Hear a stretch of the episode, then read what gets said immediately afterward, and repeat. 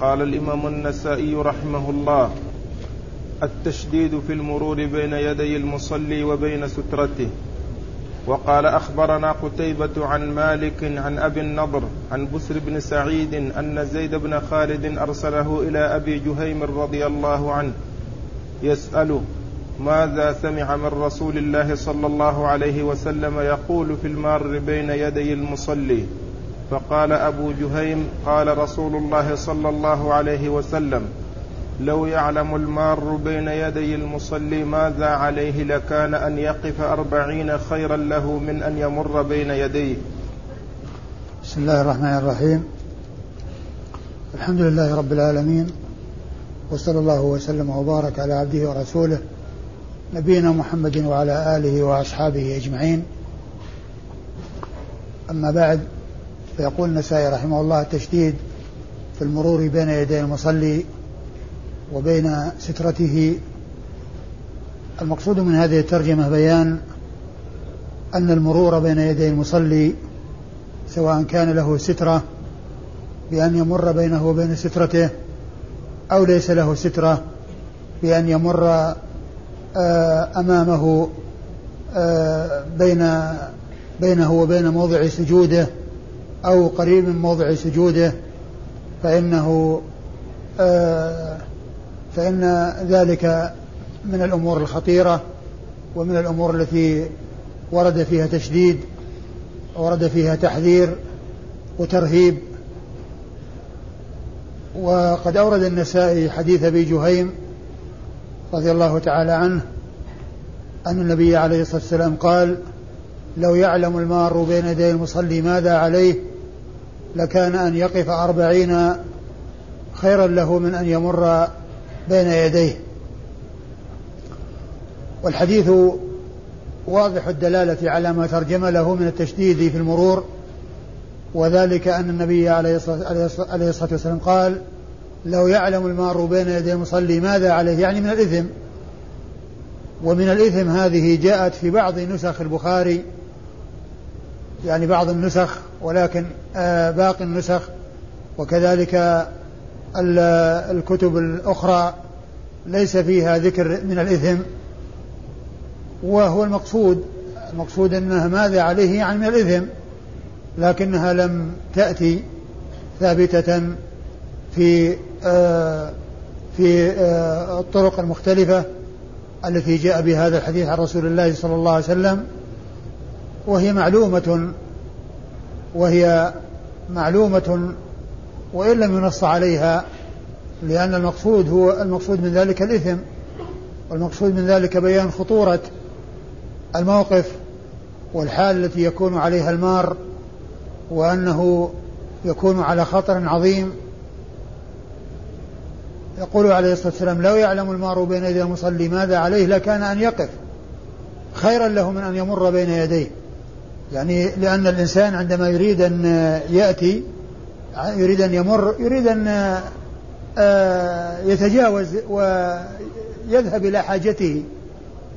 لكن لو يعلم المار بين يديه لكان وقوفه دون وعدم مروره وقوفه وامتناعه من المرور حتى ينتهي الإنسان من الصلاة وحتى آه تنتهي تلك الصلاة التي يصليها ذلك الإنسان لكان خيرا له من أن يمر. يعني هذا الوقوف ولو طال لو وقف مدة طويلة لو وقف مدة طويلة يعني ما هو على مقدار الصلاة بل لو وقف أربعين وهذه الأربعين آه، آه، آه، التمييز لم يذكر ويحتمل أن يكون أربعين يوما. ويحتمل أن يكون أربعين شهرا ويحتمل أن يكون أربعين سنة. وهو لو كان أربعين دقيقة لكان شديدا وعظيما. لكان لو كان أربعين دقيقة أو أقل من أربعين دقيقة. يعني لكان عظيما وشديدا. ووقوف هذه المدة يعني هذا أمر خطير أمر سهل.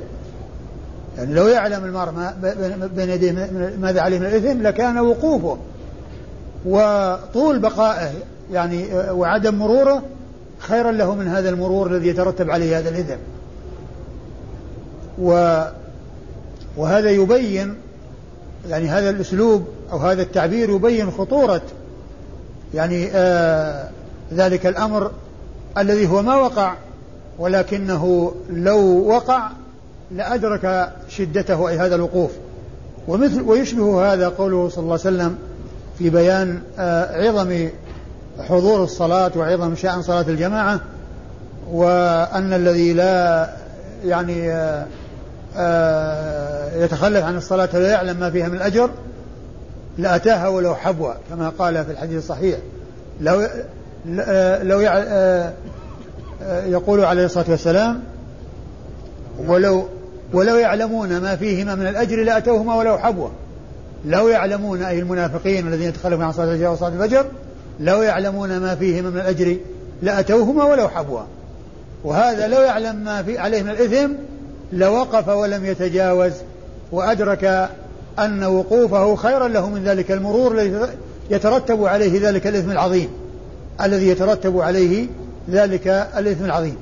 لو يعلم المار بين يدي المصلي يعني سواء كان بينه وبين سترته إذا كان له سترة أو بين يديه قريبا منه إذا لم يكن له سترة لكان أن يقف آه خيرا له لكان أن يقف أربعين لكان أن يقف أربعين يعني وقوفه أربعين يوما أو شهرا أو سنة أو أقل أو أكثر خيرا له من أن يمر بين يديه.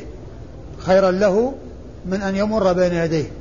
يعني خيرا هذا هو خبر كان لكان وقوفه وعدم مروره خيرا له من أن يمر خيرا له من أن يمر بين يدي المصلي لأنه يترتب عليه هذا الإثم العظيم ولهذا النسائي ترجم بهذه الترجمة وهي التشديد يعني فيه تشديد.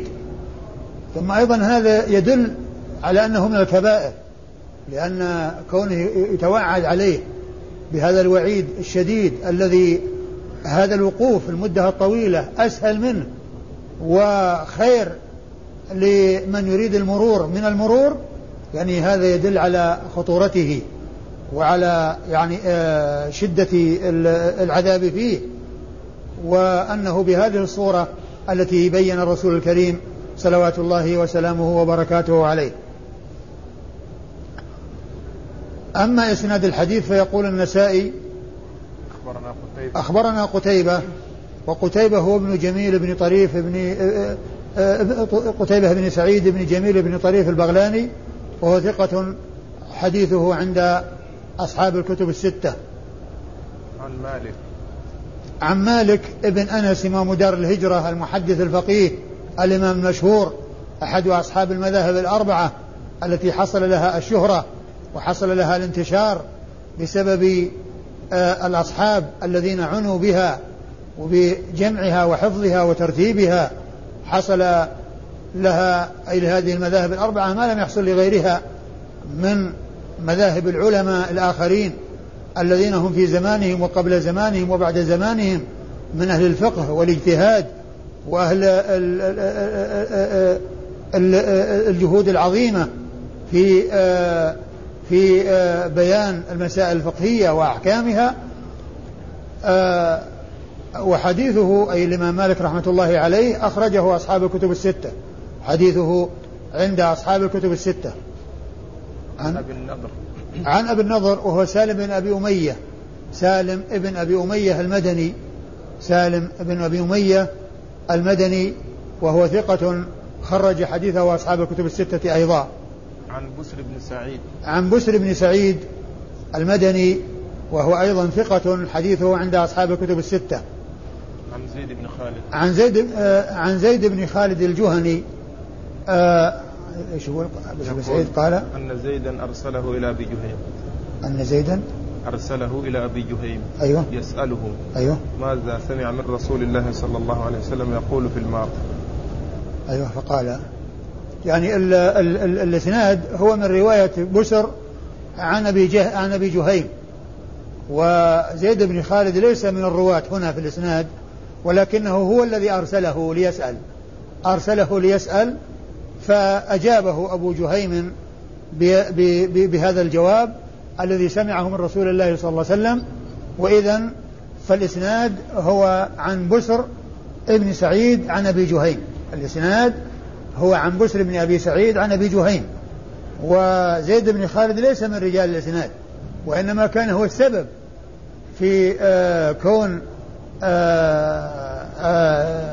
كون بسر بن سعيد آه يأخذ ويتلقى من أبي جهيم هذا الحديث لأنه أرسله يسأله. أرسله يسأله. فأجابه أبو سعيد فأجابه أبو جهيم بهذا الجواب. فأجابه أبو, أبو جهيم في هذا الجواب. ومن المعلوم أنه رجع وأجابه لأنه أرسله يسأل يعني ليخبره. ليخبره. لكن الإسناد الذي معنا هو آه يعني آه من رواية بسر بن سعيد عن أبي جهيم. بسر بن سعيد عن أبي جهيم. وزيد بن خالد هو الجهني. زيد بن خالد هو الجهني الصحابي المشهور. حديثه عند أصحاب الكتب الستة. وكما قلت هو ليس من رجال الإسناد هنا. وأما أبو جهين أبو جهيم فهو ابن الحارث بن الصمة وهو آه، صحابي خرج حديثه أصحاب الكتب الستة. صحابي خرج حديثه أصحاب الكتب أصحاب الكتب الستة. أصحاب الكتب الستة؟ نعم. نعم. وإذا فالإسناد رجاله كلهم خرج لهم أصحاب الكتب الستة. قتيبة بن سعيد ومالك بن ابن أنس وأبو النضر سالم بن أبي أمية المدني وبسر بن سعيد المدني وأبو جهيم الصحابي الذي آه، روى الحديث عن رسول الله صلوات الله وسلامه وبركاته عليه. وفعل زيد بن خالد الجهني رضي الله تعالى عنه آه، مع أبي جهيم وإرساله بسر بن سعيد ليسأله هذا يدلنا على ما كان عليه أصحاب الرسول عليه الصلاة والسلام ورضي الله عنهم وأرضاهم من التتبع لما جاء عن رسول الله صلى الله عليه وسلم والحرص على معرفته. سواء تلقوه عنه عليه الصلاة والسلام مباشرة أو تلقوه بواسطة من تلقاه بحيث يروي بعضهم عن بعض ويسأل بعضهم بعضا. وهكذا كان الحديث يكون عند بعض الصحابة لأن الرسول صلى الله عليه وسلم يحدث بالحديث في مجلس فيحضر المجلس. ما من لا يحضره آه يحضر المجلس يعني بعض أصحابه ولا يحضره الكثير فيكون هذا البعض الذي حضر أخذ هذا الحديث والذي ما حضر ليس له علم إلا عن طريق هذا الذي حضر عن طريق هذا الذي حضر وبواسطة هذا الذي حضر. ولهذا فإن السنة قد تخفى على بعض أكابر الصحابة حتى يعرفهم أو حتى يعلموها من بعض أصحاب رسول الله صلى الله عليه وسلم الذين هم دونهم في المنزلة الذين هم دونهم في المنزلة لأنهم حضروا مجلسا حدث الرسول صلى الله عليه وسلم بهذا الحديث. وأولئك غابوا عن هذا المجلس الذي حدث فيه هذا الحديث. ولهذا فإنه لا غرابة بأن يكون الحديث عند بعض الصحابة اللي هم ليسوا أكثر ملازمة للرسول صلى الله عليه وسلم ولا يكون عند الملازمين له لأن الرسول صلى الله عليه وسلم يحدث بالحديث في وقت من الأوقات يكون من حضر علم ومن لم يحضر لا علم له إلا إذا وصل إليه عن ذلك أو عن طريق ذلك الذي علم. وأبو أبو بكر الصديق رضي الله عنه وأرضاه لما جاءته امرأة جدة تسأل تسأل ميراثها من ابن ابنها فأبو بكر ما كان عنده علم في عن رسول الله صلى الله عليه وسلم في هذا الحكم فقال إنني ما علمت لك في كتاب الله شيء وما علمت في سنة الرسول صلى الله عليه وسلم شيء ولكن دعيني أسأل. فسأل أصحاب الرسول صلى الله عليه وسلم فجاءه من بعض أصحاب الرسول صلى بعض أصحاب الرسول صلى الله عليه وسلم الذين عندهم علم وقال إنه اعطاها السدس. وقال إنه سأعطاها السدس. فابو بكر الصديق رضي الله عنه وأرضاه وهو أفضل الأمة على الإطلاق ما كان يعلم هذه السنة لأن السنة كما هو معلوم آه، تحصل في مجلس من المجالس يعلمه من حضر ولا يعني آه، آه، يعلمه من لم يحضر إلا إذا ظفر به عن طريق من حضر.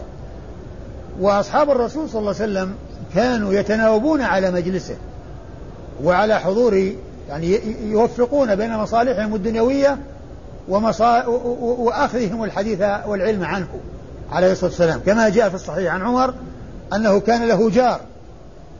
يتناوب هو إياه النزول. هذا ينزل يوم وهذا ينزل يوم.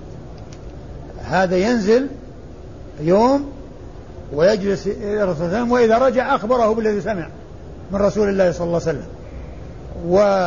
ثم اليوم الثاني يبقى هذا الرجل وينزل عمر. وإذا خرج أخبره بما سمعه من رسول الله, صلى الله عليه وسلم. ف يعني يجلسون لأعمالهم ولطلب أرزاقهم في بعض الأوقات ويعني يتناوبون ومن حضر أخبر من لم يحضر وأبلغ من لم يحضر وهذا الحديث الصحيح في قصة قصة آه، كون النبي غضب على نسائه وآل يعني أن لا يدخل عليهن شهرا والحديث الحديث المشهور الذي آه، في الصحيحين عن عمر وجاء إليه فلما جاء آه، يعني رفيقه هذا قال إنه حصل أمر خطير ففزع عمر ثم جاء وسأل وقال وخشي أن يكون طلق نساءه وجاء وتكلم على حفصة واشتد عليها ثم ذهب إلى رسول الله صلى الله عليه وسلم وقال أطلقت نساءك يا رسول الله؟ قال لا. فقال الله أكبر. يعني فرح. لأنه ما حصل طلاق. آه الحاصل إن, إن, إن الحديث هذا فيه التناوب. زيد بن خالد الجهني هذا الذي معنا في الإسناد أيضا جاء في صحيح مسلم قال كنا نتناوب رعاية الإبل. كنا نتناوب رعاية الإبل. يعني آه يعني هذا عنده خمس وهذا عنده عشر وهذا عنده ثمان وهذا عنده تسع. فبدلا من كون كل واحد يرعى إبله يعني آه ويغيبون جميعا يجمعونها مع بعض ثم يتناوبون على رعايتها. يتناوبون على رعايتها. قال زيد بن خالد فكان لما كانت نوبتي يعني اليوم الذي يسرح فيها آه رجع يعني ب يعني آه آه يعني مبكرا يعني ليس لم يبلغ النهاية في آخر النهار فجاء إلى الرسول وهو يحدث الناس. فجاء إلى الرسول صلى الله عليه وسلم وهو يحدث الناس يعني في المسجد فجلس. وسمع آخر الحديث فسمع شيئا أعجبه يعني فيه أجر وثواب. فقال ما أحسن هذه؟ ما ما أحسن هذه أو ما أجود هذه؟ يعني يقولها يقوله زيد بن خالد ما أجود؟ يعني هذه يعني هذه الفائدة التي فيها هذا الثواب. فسمعه عمر فقال التي قبلها أجود التي قبلها أجود. ثم أخبره بالحديث الذي كان غاب عنه والذي كان آه، في المدة التي كان قبل أن يأتي. المدة التي كان قبل أن يأتي وهذا في يتعلق بالأذان وما يقوله الإنسان كونه يتوضأ ويعني يذكر الله عز وجل. فالحديث في صحيح مسلم. الحاصل المقصود من هذا أنهم كانوا يتناوبون. فزيد بن خالد رضي الله عنه هنا أرسل بشر بن سعيد إلى أبي جهيم يسأله عن ما عنده أو ما يعلمه عن رسول الله عن رسول رسول الله صلى الله عليه وسلم في المرور بين يدي المصلي. فقال أبو جهيم سمعته هذا يقول لأبي لبشر بن سعيد. يقول هذا الكلام أبو جهيم لبشر بن سعيد الذي جاء يسأل. ومن المعلوم أن بشر بن سعيد رجع وأخبر زيد بن خالد. لكن كما قلت هذا يدلنا على ما كان عليه أصحاب الرسول عليه الصلاة والسلام ورضي الله عنهم وأرضاهم من حفظ السنة والعناية بها آه، تلقيها عنه وتلقيها عن من آه، أخذها من أصحابه. ولهذا الرسول عليه الصلاة والسلام آه، رغب في تلقي الحديث عنه وبين عظم فضل ذلك حيث قال نظر الله امرأ سمع مقالتي فوعاها وأداها كما سمعها فرب مبلغ أو عام سامع ورب حامل فقه إلى من هو أفقه منه. ورب حامل فقه إلى من هو أفقه منه. فهذا فيه الترغيب في أخذ السنة والترغيب في حفظها والترغيب في بذلها وأن بذلها ونشرها يترتب عليه المصالح الكبيرة وهي أنه قد آه، يأخذه من يكون أعظم حفظا ويأخذه أيضا من يكون أعظم فقها. فيفهم منها من الأحكام ويفهم منها من آه، آه، من أجوبة المسائل ما لا يفهمه آه الأول الذي أخذها. نظر الله امرأة من سمع مقالته ووعاها وأداها كما سمعها فرب مبلغ أو عام سامع ورب حامل فقه إلى من هو أفقى منه. قال أخبرنا قتيبة عن مالك عن زيد بن أسلم عن عبد الرحمن بن أبي سعيد عن أبي سعيد رضي الله عنه أن رسول الله صلى الله عليه وسلم قال إذا كان أحدكم يصلي فلا يدع أحدا أن يمر بين يديه فإن أبى فليقاتله. ثم أورد النسائي حديث أبي سعيد الخدري رضي الله عنه قال إذا كان أحدكم يصلي فلا يدع أحد يمر بين يديه فإن أبى فليقاتله فإن أبى فليقاتله. قوله فلا يدع أحد يمر بين يديه هذا عام يشمل ما إذا كان سترة وما إذا كان ليس سترة. لكنه آه، يعني يمر في حدود آه، ما هو قريب من يمنع. لا أن يتقدم خطوات ويمنع المار يعني إذا لم يكن له سترة وإنما يمنعه في مكانه. أما أن يتقدم خطوات ليمنع فليس من حقه أن آه، يأخذ المسافة التي أمامه. وإنما كما ذكرنا في درس سابق أنه آه، أن المار إذا لم يكن هناك سترة يعني يمر من بعد مقدار ثلاث أذرع. بعد مقدار ثلاث أذرع من موقف أو من قدم المصلي من من بعد ثلاث أذرع يمر. ولا يحجز المسافة التي أمامه إذا لم يكن له سترة وإنما يترك مقدار ثلاث أذرع ثم يمر وراءها ولا يضر. والمصلي لا يتقدم يمشي خطوات من أجل يرد الناس وإنما يبقى في مكانه ومن كان قريبا منه مد يده ليرده. وإن أبى فليقاتل يعني معناه أنه يدفعه أنه يدفعه. وليس المقصود المقصود أنه يعني آآ آآ يترك صلاته ثم يتصارع معه وإنما يعني آه يعني يدفعه إذا آه ولو ولو كان بقوة. يعني بمعنى أنه إذا كان عزم يعني يعني آه يدفعه بقوة لا أن يلحق به ضررا ويعني آه، آه، ينشغل عن صلاته بمغالبته ومضاربته أو مقاتلته وإنما المقصود من ذلك مدافعته بقوة دون أن يلحق ضررا. فإذا كان أحدكم يصلي فلا يدع أحد يمر بين يديه فإن أبى يعني إذا من رده أو نبهه فلم ينتبه ثم أراد أن يدفع بقوة. لكن إن تجاوز يترك يمشي. إن تجاوز يمشي.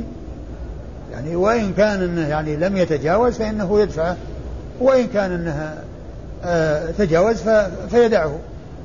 ولا شك أنه أدى ما عليه.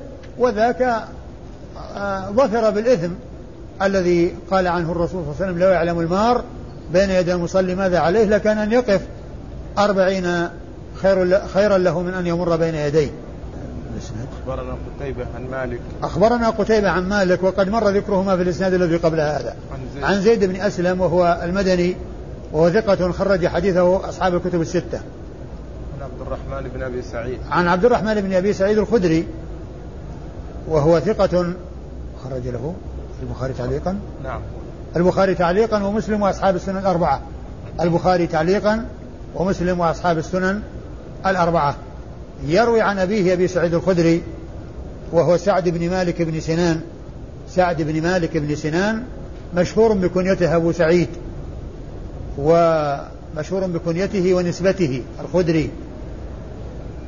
سعد بن مالك بن سنان الأنصاري الخدري رضي الله تعالى عنه وهو صحابي مشهور ومكثر من رواية حديث رسول الله صلى الله عليه وسلم وهو أحد السبعة الذين عرفوا بكثرة الحديث عن رسول الله صلى الله عليه وسلم وهم الذين جمعهم السيوطي في قوله والمكثرون في رواية الأثر أبو هريرة يليه بن عمر وأنس والبحر كالخدري وجابر وزوجة النبي. فالخدري المقصود أبو سعيد الخدري رضي الله عنه. قال الرخصة في ذلك. وقال أخبرنا إسحاق بن إبراهيم. قال أخبرنا عيسى بن يونس. قال حدثنا عبد الملك بن عبد العزيز بن جريج. عن كثير بن كثير عن أبيه عن جده رضي الله عنه قال رأيت رسول الله صلى الله عليه وسلم طاف بالبيت سبعا ثم صلى ركعتين بحذائه في حاشية المقام وليس بينه وبين الطواف أحد. ثم أرسل ثم أورد النسائي هذه الترجمة الرخصة في ذلك يعني في المرور. الرخصة في ذلك في المرور. هذا هو المقصود من هذه الترجمة. والمرور بين يدي المصلي كما هو معلوم لا يجوز لأنه ورد فيه الوعيد. لكن آه الإنسان يمكن أنه إذا بدل أن يعني آه يمر وبدل أن يقف إذا إذا كان لا يريد أن يقف يمكن أن آه، ينتقل من صف إلى صف. يعني بأن يكون الإنسان إذا كان فيه واحد يصلي في الصف ويمشي بين الصفوف بدلا من يمشي بين الصفوف التي يكون أمام هذا المصلي يعني يشوف الصف الذي وراه إذا كان خالي يعني آه، آه، آه، يوسع بين اثنين ثم ينتقل إلى الصف الثاني ثم يمشي وهكذا. لكن إذا كان هناك ضرورة يعني ملجئة للإنسان ولا يجد سبيل لا سيما إذا كان الإنسان مضطر إلى قضاء الحاجة ويعني يعني عدم مروره يعني يؤدي به إلى أمر صعب يعني عليه فإنه لا بأس لأن هذه ضرورة. ثم أيضا كذلك يعني في المسجد الحرام عندما يكون الناس في المطاف ويكثر الطائفون ويمتلي المسجد ولا يتمكن ويصلي عند المقام ثم يعني يكون الطائفون بين يديه فإنه لا يمنع الطائفين لا يمنع الطائفين. وفي هذه الحالة للضرورة لا بأس بذلك. وقد أورد النسائي آه، في هذا حديث آه، المطلب بن أبي وداعة السهمي المطلب بن أبي وداعة السهمي أن النبي صلى الله عليه وسلم طاف بالبيت وجاء وصلى آه، يعني بحذاء المقام في حاشيته وليس بينه وبين الطواف أحد. يعني الناس يطوفون وليس بينه وبينهم أحد. يعني معناه أنهم يطوفون بين يديه يطوفون بين يديه. آه، آه، هذا هو الحديث. والحديث آه، تكلم فيه بعض أهل العلم وضعف الشيخ ناصر الألباني وإسناده رجاله ثقات إلا كثير ابن المطلب فإنه قال عنه مقبول.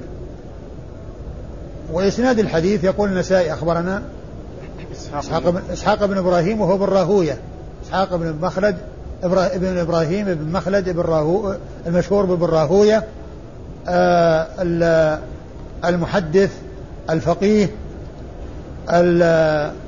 الذي وصف بأنه أمير المؤمنين في الحديث. وحديثه أخرجه أصحاب الكتب الستة. إلا ابن ماجه. أخرجه أصحاب الكتب الستة إلا ابن ماجه فإنه لم يخرج له شيئا. آه أخبرنا عيسى بن يونس. أخبرنا عيسى بن يونس وهو من أبي إسحاق السبيعي. حفيد حفيد أبو إسحاق السبيعي. عيسى بن يونس بن أبي إسحاق السبيعي. وهو ثقة حديثه أخرجه أصحاب الكتب الستة. يروي عن من؟ عن ابن جريج. عن ابن جريج عبد الملك بن عبد العزيز بن جريج المكي وهو ثقة فقيه يرسل ويدلس وحديثه عند أصحاب الكتب الستة. يروي عن كثير ابن كثير ابن المطلب ابن أبي وداعة. وكثير ابن كثير ابن المطلب ابن أبي وداعة هذا ثقة خرج له البخاري وأبو داود والنسائي وابن ماجه. البخاري وأبو داود والنسائي وابن ماجه خرجوا لكثير ابن كثير الذي هو الحفيد حفيد المطلب. يروي عن أبيه كثير لأن اسمه يطابق اسم أبيه. اسمه يوافق اسم أبيه كثير ابن كثير. فكثير ابن كثير ثقة حديثه عند البخاري وأبي داود والنسائي وابن ماجه. وأما كثير ابن المطلب فهذا قال عنه مقبول خرج له أبو داود والنسائي وابن ماجه. يعني لم يخرج له البخاري. من الذين خرجوا لابنه لأن الذين خرجوا له هم الذين خرجوا لابنه بدون البخاري. دون البخاري. آه، يروي عن أبيه المطلب ابن أبي وداعة وهو صحابي من أصحاب رسول الله صلى الله عليه وسلم. حديثه عند مسلم والأربعة أخرجه مسلم وأصحاب السنن الأربعة حديثه أي المطلب عند مسلم وأصحاب السنن الأربعة. قال الرخصة في الصلاة خلف النائم. وقال أخبرنا عبيد الله بن سعيد قال أخبرني يحيى عن هشام قال حدثنا أبي عن عائشة رضي الله عنها أنها قالت كان رسول الله صلى الله عليه وسلم يصلي من الليل وأنا راقدة معترضة بينه وبين القبلة على فراشه فإذا أراد أن يوتر أيقظني فأوترت. ثم ورد النسائي حديث حديث عائشة ثم ورد النسائي آه، الرخصة في الصلاة خلف النائم. آه، آه، هذه ترجمة الترجمة هي الرخصة في الصلاة خلف النائم. الرخصة في الصلاة خلف النائم. والمقصود من ذلك أن الصلاة خلف النائم صحيحة وأنه لا بأس بها. وأورد في ذلك حديث عائشة الدال على على هذه الترجمة وهي أن أنه قالت إن كان يصلي من الليل يعني تطوعا. يصلي من الليل وأنا راقدة بين يديه معترضة يعني آه، ممتدة يعني رجلها بين رجلها بين أمامه. فإذا أراد أن يوتر آه، أمرها أيقظني فأوترت. أيقظني أيقظني فأوترت. ف فالنائم أو كونها نائمة مأخوذ من قوله راقدة ومن قوله أيقظني. من قولها أيقظني وأنا راقدة فإذا أراد أن يوتر أو أيقظني فهذا يعني يفيد ما عقد له الترجمة وهو أنه وهو الصلاة خلف النائم أو وراء النائم. يعني النائم أمامه يصلي وهو يصلي. والحديث واضح الدلالة لأن عائشة رضي الله عنها كانت في حجرة حجرتها والرسول صلى الله عليه وسلم يصلي وهي في قبلته معترضة نائمة فإذا أراد أن يوتر أيقظها فأوترت. و الحديث يدل على أن الصلاة خلف النائم لا بأس بها. أن صلاة أن الصلاة خلف النائم لا بأس بها لدلالة هذا الحديث عليها. وفي ذلك أيضا تأكيد الوتر وتأكد الوتر لأن الرسول صلى الله عليه وسلم إذا أراد أن يوتر أيقظها لتوتر لأن الوتر متأكد بخلاف صلاة الليل. ولكن الوتر هو آكد الفرائض آكد النوافل. هو ركعة الفجر. ولم يكن عليه الصلاة والسلام يتركهما لا في حضر ولا في سفر. الوتر وركعة الفجر. الإسناد؟ أخبرنا عبيد الله بن سعيد. أخبرنا عبيد الله بن سعيد وهو السرخسي اليشكري وهو ثقة مأمون سني أخرج حديث البخاري ومسلم والنسائي. عن يحيى؟ نعم. عن يحيى بن سعيد القطان المحدث الناقد المعروف كلامه الكثير في الجرح والتعديل وحديثه عند أصحاب الكتب الستة. عن هشام. عن هشام بن عروة بن الزبير بن العوام وهو ثقة خرج حديثه أصحاب الكتب الستة. يروي عن أبيه عروة بن الزبير بن العوام وهو أحد وهو ثقة. حديثه عند أصحاب الكتب الستة وهو أحد الفقهاء السبعة في المدينة المعروفين في عصر التابعين الذين يأتي ذكرهم كثيرا في هذه الأسانيد. ويروي عن خالته عائشة أم المؤمنين رضي الله تعالى عنها وأرضاها وهي الصديقة بنت الصديق التي روت الحديث الكثير عن رسول الله صلى الله عليه وسلم وحديثها عند أصحاب الكتب الستة.